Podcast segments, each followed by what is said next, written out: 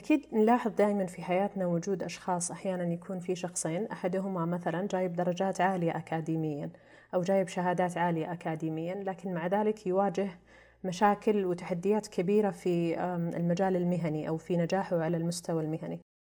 كثير ما نتأثر بأصوات تعلق بأذهاننا وما يميزنا نحن البشر. هي تلك الأحاسيس التي تنبع من نبرة ولأنه لكل شعور نبرة نقدم لكم بودكاست نبرة.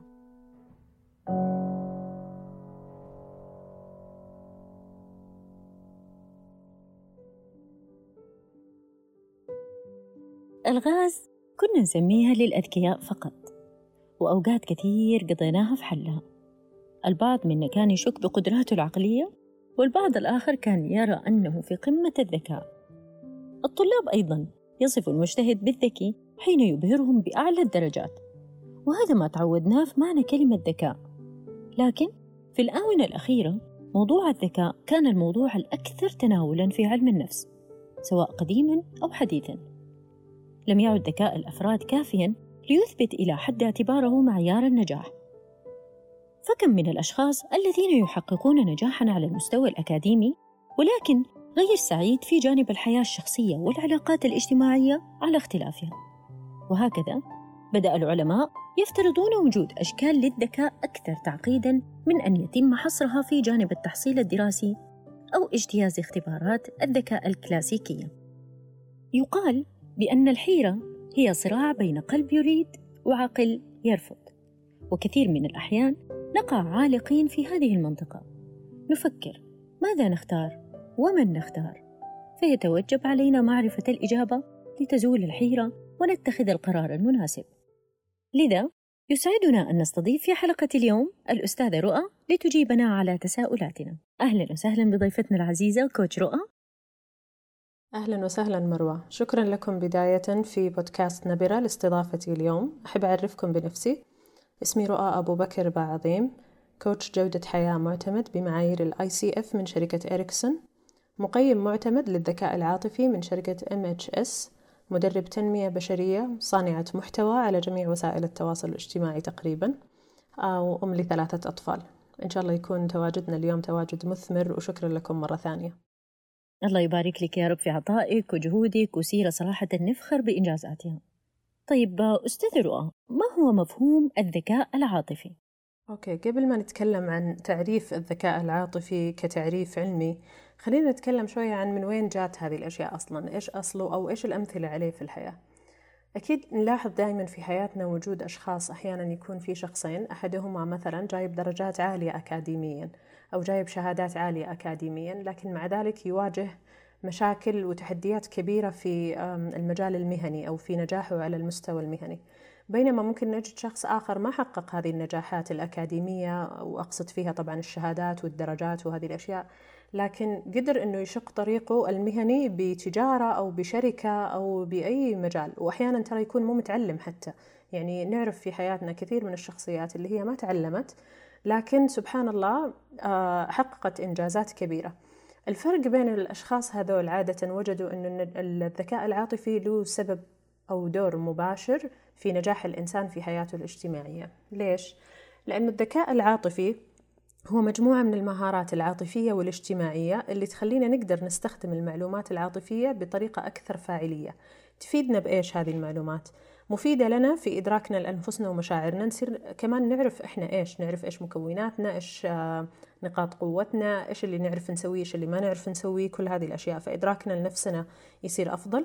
بالتالي قدرتنا على السيطرة والتحكم على أنفسنا يكون أفضل. ما يصير في تخبطات ما يصير في من يعرف وين أروح ما يصير في آه، عشوائية. بالعكس يكون الإنسان مور سيرتن يعني عارف هو وين قاعد يروح عارف هو إيش كيف قاعد يستخدم مهاراته. كمان هذا الشيء رح يمكننا من تطوير علاقاتنا الاجتماعية وكلنا متأكدين أنه أي نجاح في المجال الاجتماعي والمهني يعتمد على وجود العلاقات في أي مجال سواء تاجر سواء موظف سواء قائد سواء ايا كان نعتمد كثير في نجاحاتنا على العلاقات سواء في إنه علاقات في تخصصات مختلفه نكمل بعض أو نشتغل مع بعض أو علاقات من ناحية واسطات أو إنه هذا يخدم هذا وهكذا. فالعلاقات جدا مهمة. كمان مهم الذكاء العاطفي وراح يتطور عندنا آه، التماشي مع التحديات. لما يقابلني تحدي جديد لما تقابلني مشكلة كيف أنا أتعامل معها. فهذا يعني هذا بشكل عام في إيش يفيدني الذكاء العاطفي؟ وإيش الفرق بينه وبين الذكاء العادي؟ الذكاء العادي اللي هو يسموه الآي كيو آه هذا يكون خلينا نقول آه مخصص بالمعلومات تحليل المعلومات آه استقبال المعلومات ربط المعلومات وهذه الأشياء. يعني دائما له علاقة بالمعلومات. أما الذكاء العاطفي دائما له علاقة بإدراكنا لنفسنا بمهاراتنا الاجتماعية العاطفية بتواصلنا مع الآخرين بكيفية تواصلنا. بمواجهتنا للتحديات وكل هذه الأشياء. فإذا بلخص مرة أخرى تعريف الذكاء العاطفي هو مجموعة من المهارات العاطفية والاجتماعية تمكننا من استخدام المعلومات العاطفية بطريقة أكثر فاعلية.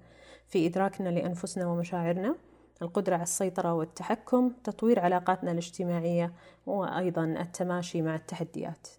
فعلا فعلا نصادف نوعية من الشخصيات من تسعد نفسها وتبعث السعادة لمن حولها. ونرى شخصيات أخرى تعكس ما تحمل من هموم وغضب وحزن على الآخرين. هنا بالذات يظهر لنا مفهوم الذكاء العاطفي اللي هو قدرة الإنسان في التعامل مع نفسه ومع الآخرين بإيجابية. طيب كيف يستطيع الفرد إنه ينمي ويطور ذكاءه العاطفي؟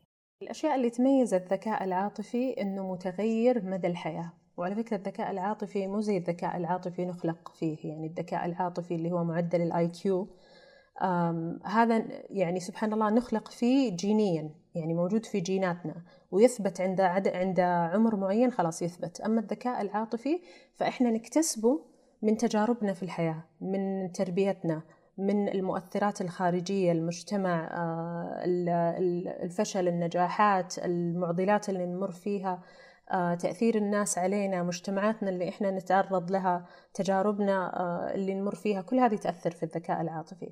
فمن الأشياء اللي تميز الذكاء العاطفي إنه هو متغير مدى الحياة فبالتالي قابل للتطوير طول عمرك. وهو أصلا حيتغير حيتغير. طول عمرك هو يتغير لكن يتغير بشكل عشوائي. لما تكون أنت حريص على تطوير ذكائك العاطفي يفضل أنه يكون بشكل ممنهج مرتب بخطة مدروسة مع coach متخصص في هذا المجال بحيث أنه يكون التغيير موجه. بهدف معين. ما يصير تغيير عشوائي ما نعرفه وين يوديني ذكائي العاطفي ولا بإيش يتأثر؟ لا أكون أنا دارسة هذا التغيير عارفة أنا وين قاعدة أروح. فهذا هذا اللي يفرق. كمان الميزة الثانية في أنه متغير غير ثابت أنه ما في رقم أقدر أقول هذا الرقم wow معناها أنت ذكي ولا مو ذكي عاطفيا. لا مو زي مو زي الذكاء اللي هو ال IQ في له رقم. على أساسه هذا الرقم آه، يحددوا آه، ذكاء الشخص إلى أي مدى هو. لكن في الذكاء العاطفي الذكاء العاطفي هو خلينا نقول خلطة من عدة معايير كومبينيشن خلطة سرية شيء زي كذا. فالرقم نفسه حتى لما أنا أسوي تقييم الذكاء العاطفي لشخص ما ننظر ترى للرقم كم واصل هو في الذكاء العاطفي لأنه إحنا ما نسوي التقييم أصلا آه، عشان نحكم على نفسنا إحنا ذكي ولا ماني ذكي عاطفيا؟ أبدا مو كذا. آه، الفكرة هي إنه إحنا نشوف العناصر الموجودة كيف قاعدة تشتغل مع بعض كيف قاعدة تأثر على سلوكه. الأشياء اللي مزعجته في الحياة اللي مضايقته اللي مسببت له مشاكل من وين جاية تبين معانا في التقرير؟ آه فهذه هذه هي الأشياء اللي إحنا ننظر لها عادة. فنرجع نقول الذكاء العاطفي مستمر آه تغيره ما يعني ما يوقف ما له عمر معين طول العمر هو موجود. آه أما الآي كيو فلا يوقف عند عمر معين. يعني اختصارا نستطيع أن نكتسبه بفهمنا للشعور واستيعابنا لطبيعة المشاعر اللي تراودنا ما نسيطر عليها بل نحاول إنه نوجهها التوجيه الصحيح طيب هل نقدر إنه نكتسب هذا النوع من الذكاء في سن معين؟ وكيف من الممكن إنه يساعد الذكاء العاطفي الوالدين في تربية الأبناء؟ طيب الوالدين والأبناء طبعا راح يكون جدا مفيد في تربية الأبناء ليش؟ لأنه لو جيت أتكلم أنا عن معايير الذكاء العاطفي الأساسية الخمسة طبعا إحنا عندنا 15 بس الأساسية هي الخمسة أساسية وفي كل واحد آه تحته ثلاثة آه تندرج تحته. فالخمسة الأساسية عندنا مثلا الأول تقبل الذات وهذا يجي فيه؟ الإدراك الذاتي والثقة بالنفس وهذه الأشياء. أنا ك... كوالد كأم أو كأب كيف أنا أقدر أربي أبنائي إذا أنا ماني مدرك لنفسي أنا إيش الأشياء اللي تناسبني ما تناسبني أنا إيش خلفيتي أنا إيش مشاعري في الأشياء. يعني خلونا نكون صريحين. أحيانا آه، ممكن آه، نعاقب أبنائنا أو نخاصمهم على شيء أو نعصب عليهم في شغلة. إحنا فعليا ما عارفين إحنا ليش عصبنا. يعني لو فعلا طالعنا داخلنا بنلقى إنه إحنا نفسنا ما إحنا مدركين لتصرفاتنا ولا إحنا إيش قاعدين نسوي ولا ليش عصبنا عليهم ولا ليش زعلنا. فمجرد ما أنا يكون عندي إدراك أكثر لمشاعري ولذاتي ولمهاراتي بيكون عندي قدرة أكثر على التحكم في مشاعري معاهم. بكون قادرة أكثر أني أعرف أنه هذا ليش يزعل وهذا ليش يراضي هذا ليش يسعدني هذا ليش ما يسعدني هذا ليش يعجبني هذا ليش ما يعجبني. فبالتالي راح يكون توجيه الأبناء أو حتى التعامل معاهم لأنه أبنائنا مو دائما إحنا نوجه يعني في جزء حتى من عمرهم لازم نصادقهم. آه لازم يصيروا معانا كرفقاء في الحياة. مو دائما إحنا فوقهم وتحت. مو دائما إحنا موجهين وهم يوجهوا. فهذه ضروري إنه أنا أكون مدرك ذاتي قبل ما أجي أنا أبغى أتكلم آه على طفلي وأوجهه في أي حاجة. آه ثانيا التواصل كمان. يعني من العناصر الأساسية في الذكاء العاطفي التواصل مع الآخرين، إذا أنا ما أعرف أتواصل كويس كيف راح أتواصل مع أبنائي؟ كيف راح أوجههم؟ ممكن يكون توجيهي غلط، ممكن يكون طريقتي غلط، أسلوبي غلط، آه ممكن يكون تواصلي معاهم في مشاعر وفي حنية بس ما يعرفوا مثلا إيش المتوقع منهم فيصيروا تايهين وهكذا.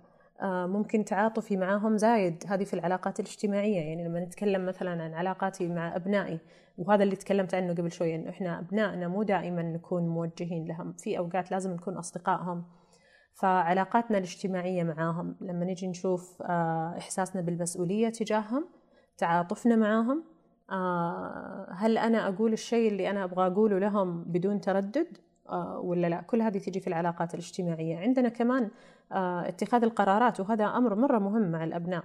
كيف أنا أقدر أتخذ قرار؟ آه، لما يطلب مني ابني شيء يبغى يسجل في نادي معين أو حتى قررت أن التصرف اللي سواه كويس ولا مو كويس أي قرار. إذا أنا ما عندي القدرة على اتخاذ القرارات كيف أقدر أنه فعلا آه، أمشي حياتنا في البيت أو أقوم وضع هذا البيت أو أرسم خطة للبيت. فهذه من المعايير المهمة. أيضا عندنا إدارة الضغوطات. أنا كرب أسرة لازم يكون عندي قدرة على تحمل الضغوطات على إدارة الضغوطات عشان ما ينفجر البيت عشان ما تخرج الأمور عن السيطرة. فتلاحظي كلها أشياء أساسية يعني ما نقدر نستغني عنها ونحتاجها فعلا في تربية أبنائنا. صحيح أكيد بهذه الطريقة حيكتسبوا الأبناء مهارات وقيم تساعدهم على حل المشكلات وعلى فهم الشخصيات الأخرى وطبعا حيعكس هذا اندماجهم وتفاعلهم مع المجتمع. طيب هل في علامات تدل على إنه الشخص هذا يتمتع بالذكاء العاطفي؟ عادة الأشخاص الأذكياء عاطفيا نلقى عندهم مستوى من الثقة يتناسب مع معرفتهم بذاتهم. يعني آه، مو الثقة الزايدة على اللزوم ولا عندهم نقص في الثقة ولكن عندهم ثقة تتناسب مع قدراتهم. يعني هو عارف هو إيش هو عارف إيش هي إمكانياته وعارف إيش اللي يقدر يعطيه واللي ما يقدر يعطيه. آه، يعرف مشاعره كويس فيعرف يتحكم فيها. آه، عنده نوع من ضبط الذات آه، جيد. علاقاته الاجتماعية متوازنة ما يعني له مثلا كاب نفسه على الناس ولا ولا مندفع مع الناس ولا مرتبط في الناس كثير وفي نفس الوقت ما هو منفصل عن الناس لا. هو مع الناس بتوازن علاقاته الاجتماعية كويسة تواصله الاجتماعي سواء مع أهل بيته أو مع الناس اللي في الخارج يعني يكون اتصال متزن آه، يقول الأشياء اللي عنده بدون ما يضر أحد عادة ما يكتم ما يجامل على حساب نفسه آه، وهكذا. عنده إحساس جيد بالمسؤولية الاجتماعية برضو بموازنة بحيث أنه ما يظلم نفسه فهو يعرف حقه ويعرف حق غيره كمان. إدارته للضغوط ممكن يكون إنسان يعني آه، ما هو من النوع اللي يهول الأمور ولا يفزع بسهولة تلقاه متزن في الأوضاع اللي تخرج فيها الأمور عن السيطرة مثلا. آه، يجيد أنه يشوف الأمور آه، بحجمها الطبيعي العادي ما يهول الأمور ولا يكبرها ولا أنه مثلا تصير سايرة مصيبة لا سمح الله وهو مو شايف إنه صاير شيء. لا يكون شايف الأمور يعطيها حجمها الطبيعي فيتعامل معها كمان بحكمة. يعني ممكن يكون في نوع من الحكمة عند الإنسان الذكي عاطفيا. اتخاذه للقرارات يكون عادة بروية مدروس آه، وفق معايير معينة ما هو شيء عشوائي. حتى لو اعتمد نوعا ما على مشاعره في اتخاذ القرار يكون عارف هو على أي على إيش اعتمد وكيف اعتمد على هذا الشيء. فهذه من الأشياء المهمة جدا. يعني ممكن يكون الذكاء العاطفي تدريب للنفس ليس فقط لإرضاء الآخرين وإنما ليعرف كيف يتصرف التصرف السليم مع مواقف الحياة بإيجابية. طيب كلمة أخيرة كوتش رؤى للمستمعين تلهمهم لاتخاذ القرار السليم لإدارة مشاعرهم وعواطفهم. والله في النهاية حابة أنصح كل الناس بضرورة تنمية ذكائهم العاطفي. طبعا في طريقتين ممكن الشخص آه، يعتمد على نفسه ذاتيا فيبدأ هو يجلس مع نفسه يفكر مع نفسه يسأل الناس المقربة حوله إيش الأشياء اللي يحس عنده مشاكل فيها. يعني ممكن بسهولة يسوي بحث على الإنترنت إيش هي مكونات الذكاء العاطفي. بتطلع له أربعة أو خمسة مكونات يركز عليها ويسأل الناس فيها ويشوف نفسه فيها. آه، ويبدأ بعدها خلاص ياخذ مثلا خلينا نقول في شخص وجد عنده مشكلة في تقبل الذات مثلا أو تقدير الذات أو شخص وجد عنده مشكلة في التواصل الاجتماعي يبدأ هو يقرأ في هذه المجالات يبحث عنها يشوف هو إيش مشكلته في التواصل. يسأل نفسه ويسأل الناس اللي حوله. ترى الناس مرايتنا فبيعطونا أشياء نستفيد منها. فممكن في ناس يقولوا لك والله أنت مشكلتك لما ما يعجبك الكلام تسوي كذا كذا. أو مشكلتك مثلا لما تبغى تسألني سؤال كلامك ما يكون واضح فأنا ما عاد أدري أنت زعلان أنت فرحان أو مثلا ماني عارف إيش توقعاتك إيش المفروض أسوي آه، بناء على كلامك وهكذا. فيبدأ يطور نفسه. آه، الطريقة الثانية أنه يكون مع مختص وهذه الطريقة تبدأ بعمل تقييم يجينا العميل نسوي تقييم للذكاء العاطفي يطلع لنا ال 15 معيار كيف سايرة عنده يصير عندنا في جلسة لتحليل هذه النتائج. راح يبدأ يبدأ المستفيد يتكلم عن المشاكل اللي اللي هو عشانها جاء سوى التقييم. فبالتالي نشوف من التقييم إيش المعايير اللي سببت له هذه المشكلة ونبدأ ندرس الموضوع نفككه شوي وبعدين نسوي خطة للتطوير. بعض الناس ياخذ هذه النتائج والخطة وخلاص يعني هو يشتغل على نفسه. وبعض الناس لا يقول أبغى أكمل معاكي فيصير آه، ياخذ جلسات coaching كل شهر جلسة فبالتالي كل جلسة نشوف okay إحنا فين وصلنا؟ وين نبغى نروح اليوم؟ وكله يعتمد على رغبة العميل نفسه. هو إيش يبغى يسوي؟ إيش مضايقه؟ إيش يبغى يطور؟ فما في شيء اسمه خلينا نقول مية في المية الذكاء العاطفي ما في شيء زي كذا في إنه أنا أبغى أكون كذا. النقطة المهمة اللي أبغى أشير لها يا جماعة ما في قالب ربي خلقه وقال كلكم لازم تصيروا في هذا القالب. طيب كيف أنا أعرف هدفي أجل؟ هدفي هو الشيء اللي أنا يريحني. هدفي هو الشيء اللي أنا يناسبني. فممكن أجي خلينا نقول لو فرضنا أنه أنا عندي أخت مثلا وطلع ذكائنا العاطفي متقارب هدفي اللي أنا أبغى أوصل له راح يكون مختلف عنها. ما حنكون نفس الشيء. حتى لو فرضنا إن الهدف صار نفس الشيء إنه أنا وياها نبغى نطور مثلا التواصل الاجتماعي هي راح تطوره بطريقة غير طريقتي. أوكي؟ فنشيل من دماغنا فكرة إنه في شكل مثالي لازم نوصل له. ما في شكل مثالي ولكن الهدف دائما إنه نكون في حالة اتزان. في آه، معايير الذكاء العاطفي يكون في بينها توازن عشان يخف وجع الرأس علينا ويخف الهديك. فأنصح جدا بهذا الشيء. راح يريحكم كثير في حياتكم. أي شخص حابب يحصل على الخدمات أو يتواصل معايا في استفسارات أنا موجودة على كل وسائل التواصل الاجتماعي. أكثر شيء على الإنستغرام. مجرد ما تكتبوا اسمي رؤى بعظيم حيطلع لكم حسابي يعني ما يحتاج تاخذوا كود ولا شيء. فالله ييسر للجميع. شاكرة للنبرة مرة ثانية استضافتكم اليوم. كان لقاء جميل وبإذن الله أنه فاد المتابعين. السلام عليكم. في ختام حلقتنا. أدركنا أنه لا يقتصر الذكاء العاطفي على أحد بينما هو كغرس نبتة والمحافظة عليها. تغرس فينا قيمنا ومبادئنا منذ الصغر وتؤثر البيئة المحيطة بشكل مباشر وغير مباشر على تصرفاتنا. وحسب ذكائنا العاطفي نعرف كيف نتعامل مع من يدفعنا للوصول للقمة أو المحبط الذي يهبط عزيمتنا ويضعفنا. وكلما كانت قواك أعظم وتماسك شخصيتك أمتن وأصلب استطعت تحمل الإحباط وثابرت في تجاوز العوائق وانطلقت في الحياة محققا هدفك ناعما بحياتك وسعيدا بساعاتك ولحظاتك.